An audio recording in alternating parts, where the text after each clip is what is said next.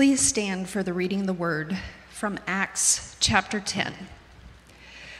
About noon the following day, as they were on their journey approaching the city, Peter went up on the roof to pray.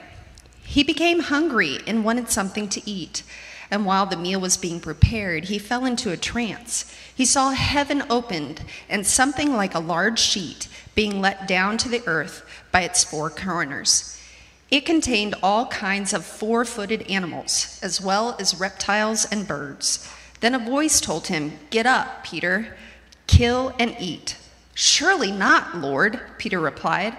I have never eaten anything impure or unclean. The voice spoke to him a second time Do not call anything impure that God has made clean. This happened three times, and immediately the sheet was taken back to heaven. While Peter was wondering about the meaning of the vision, the men sent by Cornelius found out where Simon's house was and stopped at the gate. They called out, asking if Simon, who was known as Peter, was staying there. While Peter was still thinking about the vision, the Spirit said to him, Simon, three men are looking for you. Get up and go downstairs. Do not hesitate to go with them, for I have sent them. So Peter went down, said to the men, I'm the one you're looking for. Why have you come? The men replied, We have come from Cornelius the centurion. He is righteous and God fearing man who is respected by all Jewish people. A holy angel told him to ask you to come to his house so he could hear what you have to say. Then Peter invited the men into the house to be his guests. This is the word of the Lord. Please be seated. Thanks be to God. Thanks, Sarah. If, uh, if you brought a Bible with you, I would suggest uh, turn to Acts chapter 10. That's where we'll dwell today in the Word. Um, if you're new to faith or new to the Bible, just know that if you turn two thirds of the way through the book, uh, if you go four chapters in, you'll be able to run into Acts. I was thinking this past week about how, if this past year has revealed anything to us, has revealed how we may be addicted towards change. Uh, when we were in the pandemic and I uh, found myself at home every single day, uh, I found the mundane life to be a very uh, hard life uh, to the point where I found the best day of the week was trash day. And trash day was a great day because something was going to be different within my week. Someone was going to come visit the house. And out of all the trash days that I had, the worst trash day was the day where I almost forgot about trash day. So I hear the truck and it's already past my house. But I'm Zane Witcher. I'm going to make sure I still make it on trash day. So I grab my can, I pull open the garage, and I start going. Now, I want you to be reminded this was not a light jog, okay? This was an Olympic sprint. Okay? I was trying to make sure I could make it down the terminal before Southwest closed the doors on me. I was sprinting to meet this trash truck guy, completely waving my hands.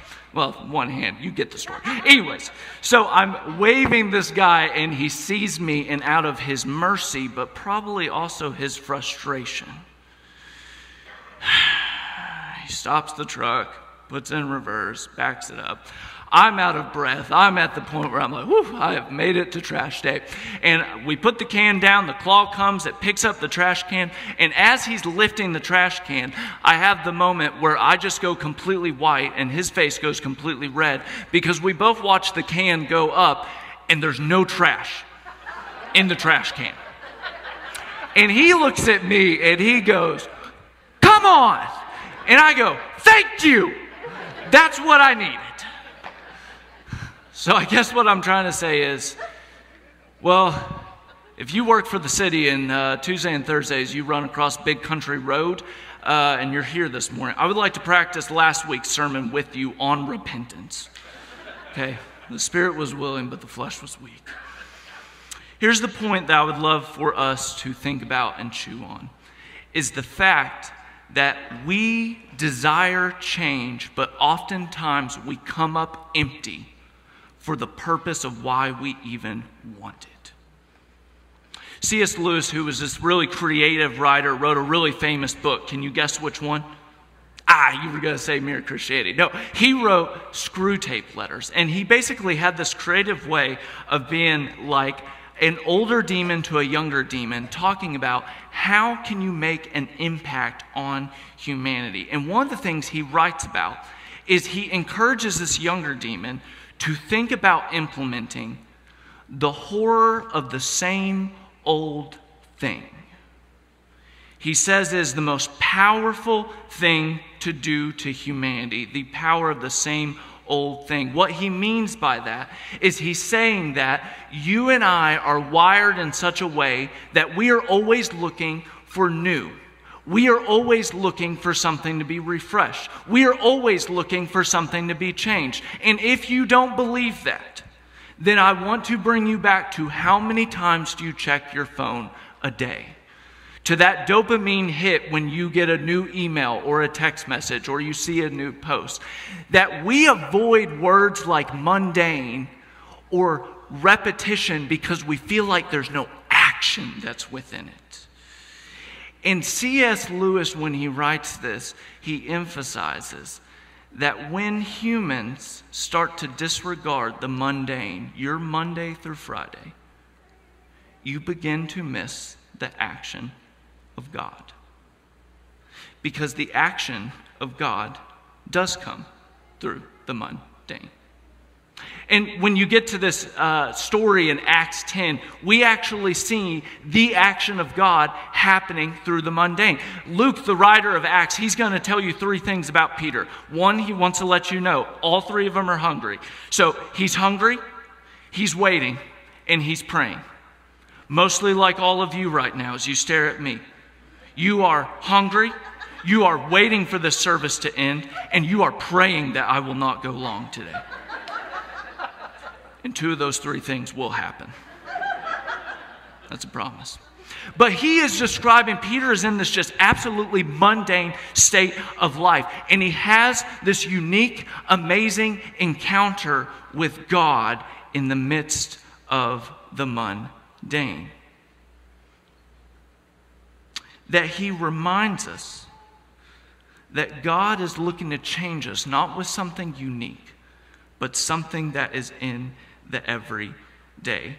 In Acts 10, verse 10, this story actually starts off in the very beginning, where he actually reminds you, Luke the writer, that they are on a journey as Peter is waiting and praying. Now, your first question is who are these people that are on the journey? And what are they waiting for? And there's a reminder that what has happened earlier in the text that you didn't get to see is that God is on the move with a man by the name of Cornelius. That he is moving on his heart and he is moving some of his men towards Peter, but God must first get Peter's heart ready and prepared to be ready to receive it. Now, I feel like there is a huge word for those of us in the room right now who are fixers. We're the type of person that we're like, all right, if I'm going to do this, I want to get my hands dirty. I want to get moving on something. Enough of this talking, enough of this sitting. I want to be able to get something done here. Acts 10 has a word for every fixer in the room. Waiting is an action in God's kingdom. It is an action. Because when we are waiting, we are waiting and preparing ourselves for the type of people to hold God's dreams in the first place to actually be able to have action. If Luke is going to say anything about the gospel and what it's happening, Acts is full of action. But it's first meant by God's action. All the action that follows is first because of God's action and God's initiation. Dallas Willard, who was this like really famous giant that we stand on the shoulders of and we don't even know it, he once said that when he was waiting for a direction from God, this is so good. He said when he was waiting for a direction of God, if he had 30 minutes to pray, he would spend the first 10 minutes praying.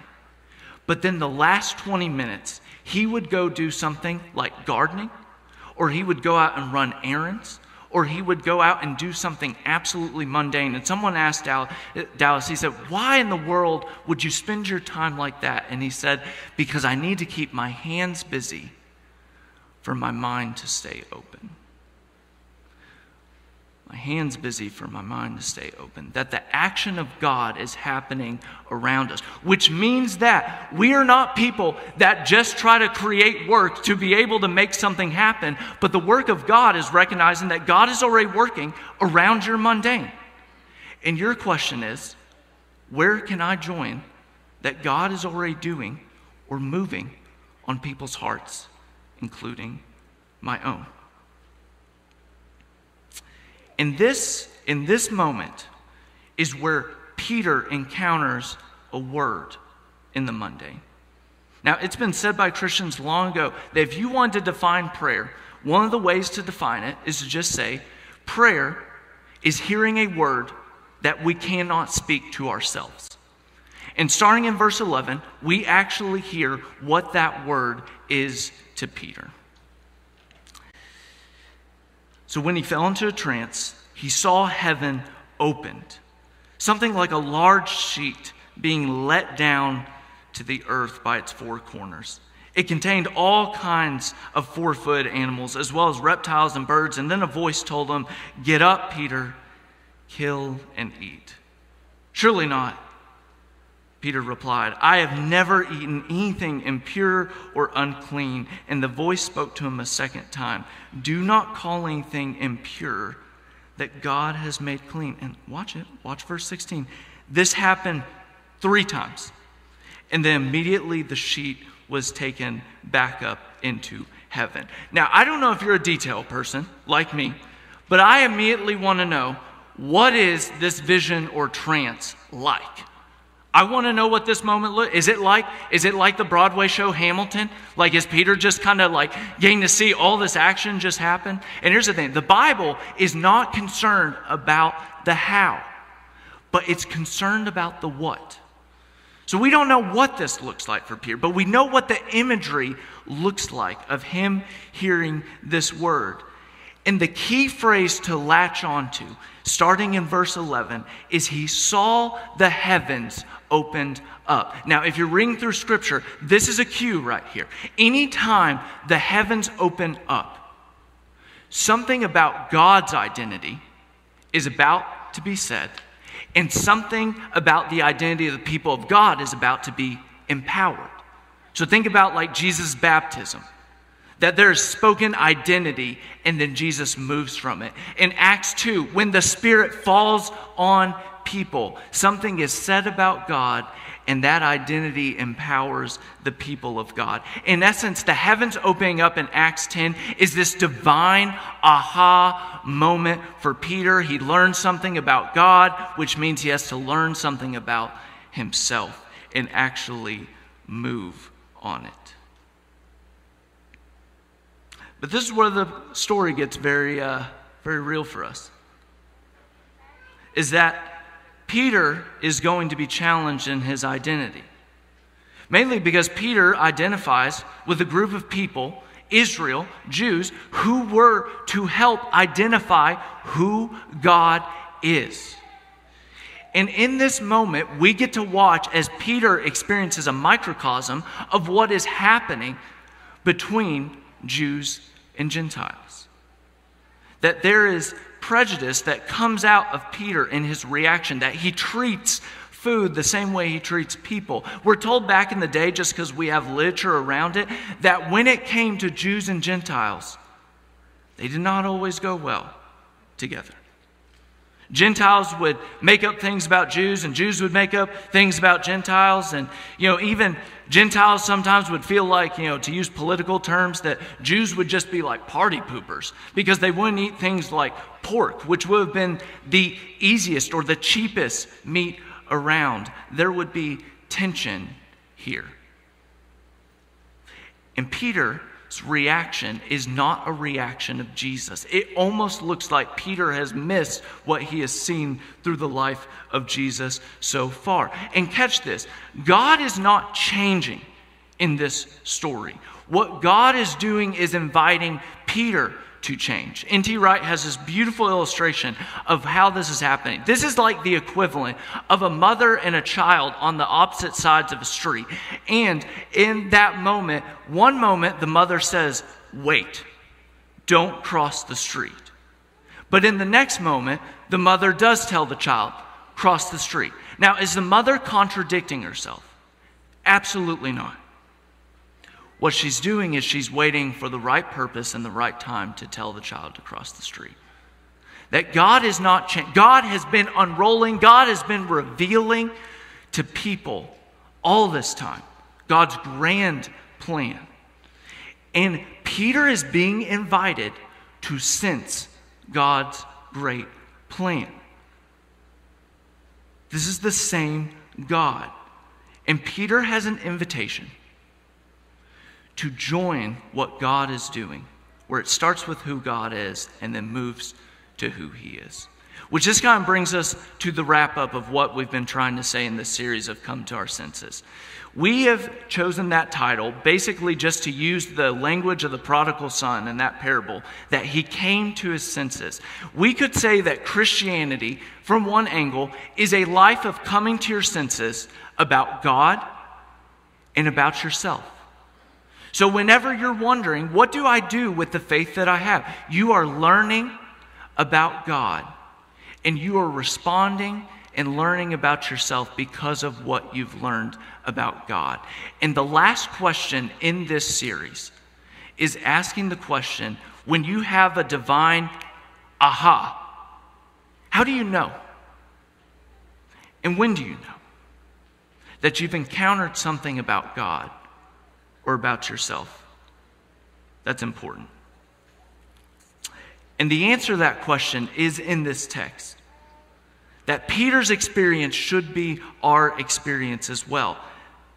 That God isn't changing, but our perception is always maturing of who God is. If God is never changed, if we are never maturing our perspective of God, we need to take a quick glance at what we're implying. We're implying that God has been who we've always perceived God to be.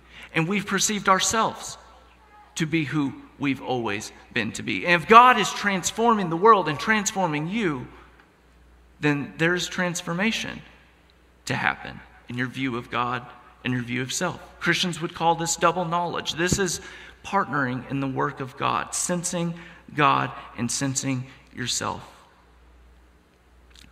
And this story of Peter reveals to us that you know when you have a divine aha moment because it is a moment that is cross centered and shaped. That any amazing divine moment is always going to be complemented with asking something of you. It will cost something of you. And it costs Peter something. I want to turn your attention to verse 22 of the story. So Peter has had the vision three times. He still doesn't know what this vision completely means. Maybe he's got it, maybe he doesn't, we don't know. And then the three men come down, and in verse 22, these men replied, We have come from Cornelius, the centurion. He is the righteous and God fearing man who is respected by all Jewish people. And a holy angel told him to ask you to come to the house so that he could hear what you have to say. And then Peter, and this is scandalous, Peter invited them in. Let me put some more context around that. Peter inviting them in. In essence, Peter is inviting pain into his life. If you and I were to be reading across Acts, as soon as this chapter gets done, as soon as he interacts with Cornelius, immediately at the beginning, it's like reading a church email after preaching on Sunday. Immediately after, he gets, a, he gets told by Christians who criticize him to be like, What are you doing? Why are you sitting with them? Why are you eating with them? And even later, if you're reading across the whole Bible, I mean, this is so real, guys. In Galatians, Peter gets called out because he's not following the same moment in Acts 10. Peter invites pain because of this divine aha moment, which is huge for us to think of because we always want to sense God, but we are not always prepared with what comes with these divine ahas. That it costs something of us. That we we, we think that sometimes when we encounter God, we're going to feel better. And sometimes the difficulty doesn't end when you encounter God, it starts when you encounter God. One of our, uh, one of our sound people, after last week when I preached, uh, his name's Lanny. And uh, Lanny told me, he goes, Oh, Shane has got to get back here. You, you exhaust me when you preach. Your right hand moves all the time. I'm exhausted by the time you're done. He told me last week, he goes, Can you just say when you're getting to your final point and I'll tune back in? For all those who have tuned out, I'm getting to my final point. Here it is for you. The word for trance with Peter. I mean, this, you gotta love your Bible. This is so good. The word for trance in the original language literally means outside of self. That Peter's divine aha is a moment outside of himself. Church, what I'm trying to say is that when you encounter moments about God or moments about yourself, it is not for the end goal of yourself. It is for the end goal of probably someone outside of yourself. That we enter into this to do this, to actually invite a difficulty into our life, to be able to see God's plan unrolling in our lives. That the divine aha is meant for someone greater than just ourselves. I don't know how many times that we hear people really loving and wanting to be able to experience a dream or a word from God, but we have to remember that when we encounter that, it's going to ask something of us. It's going to cost us something. So when you hear someone talk about encountering God or hearing a word from God, one of the best measurements is to ask yourself is it cross centered? Does it cost something in this moment. Maybe another way to reword it or rephrase it is Does it call upon that person to step on their next stone? Let me explain as I start to wrap up what I mean by this. I want to give you some wording of a prayer image. And I want to actually invite you, I want to invite you to close your eyes, and I want you to visualize this image. And for those of you who are like, mm, see, this is why I don't like church. They ask me to close my eyes, I don't know what they're about to do. Like, I'm not going to ask you to volunteer for anything, okay? You do not have to raise your hand. But if you do want to volunteer with college students, come see me afterwards. But that's all I'm saying. I want to be able to read you a prayer imagery that gets at the sense of what I want you to hear for the end of this series of coming to your senses. So I invite you to close your eyes. Some of you have already looked at me like I started that a long time ago.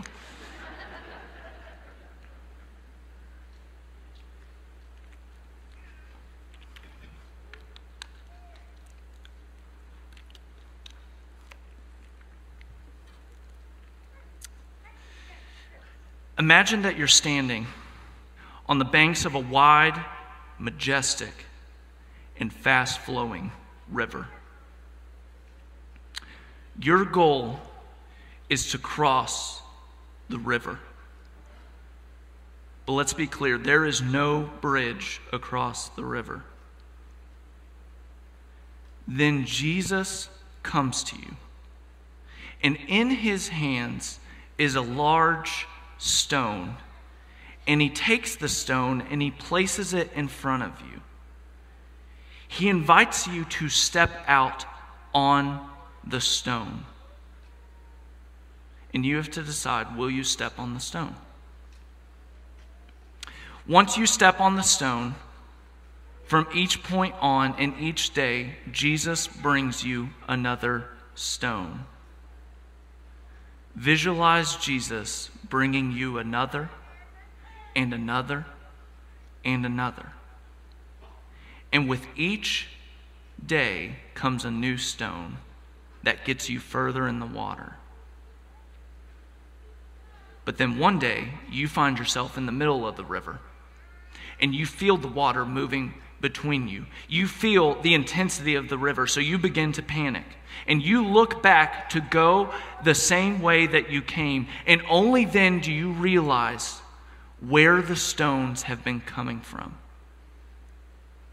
You look back, and Jesus is on the shore and has been dismantling the cottage on the shore behind you, the place where you've lived your entire life, and is turning it one stone at a time into the stepping stones of your future. So the question remains as you look at the next stone what is the stone that Jesus is dismantling from your home? What is the stone that Jesus is inviting you to step on, to change, to transform from? This is the work of coming to your senses. That each of us build homes of comfort zones, of fears, of perceptions of the world, of prejudice, of addictions, of family history, sins of previous generations. The list is endless. And your question is what's the stone that Jesus has placed in front of you?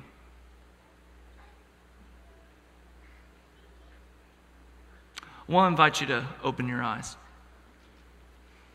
This is the work of God to be able to sit and sense who God is and sense who you are.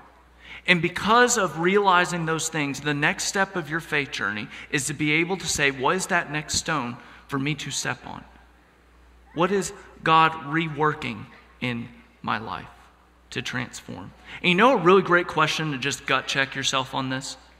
If you're participating in the gospel, at some point you're going to ask or say to yourself, How did I get here? How am I sitting across from these people? Why am I doing this thing that I'm doing right now? If this were my own life, I would never be spending it doing this. The gospel at some point will cost, it will call something of us. And we as a church at Highland have a legacy of doing this. In church, we need to get back to it.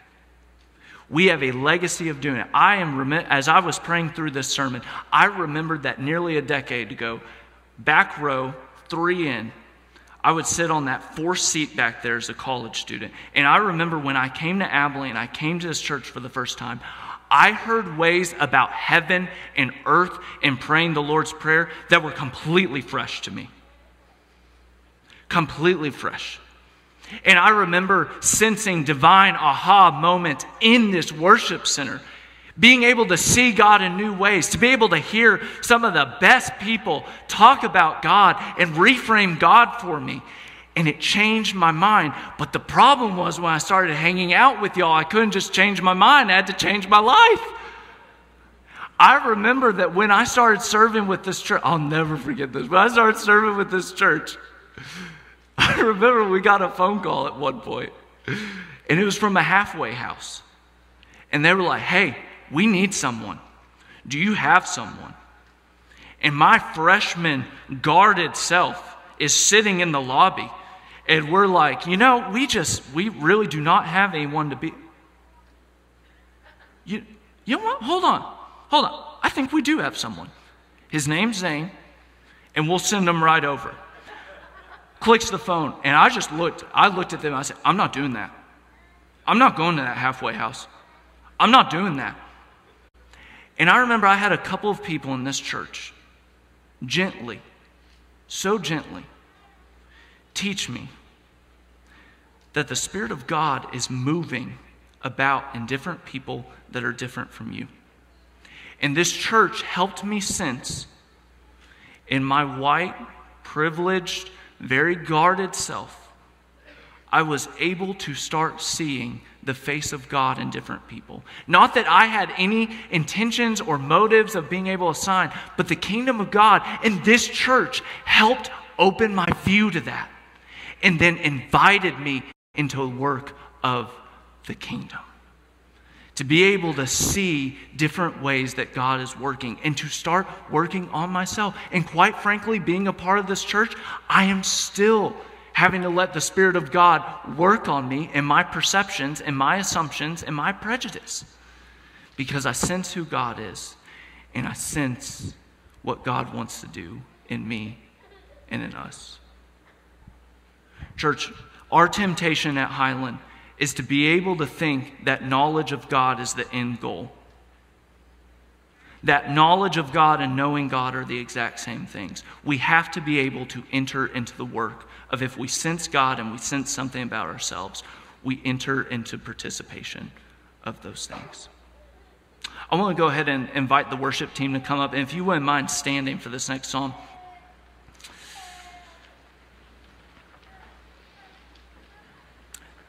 There's a prayer that I want to share with you at the end of this series of Come to Your Senses. This is by Henri Nouwen.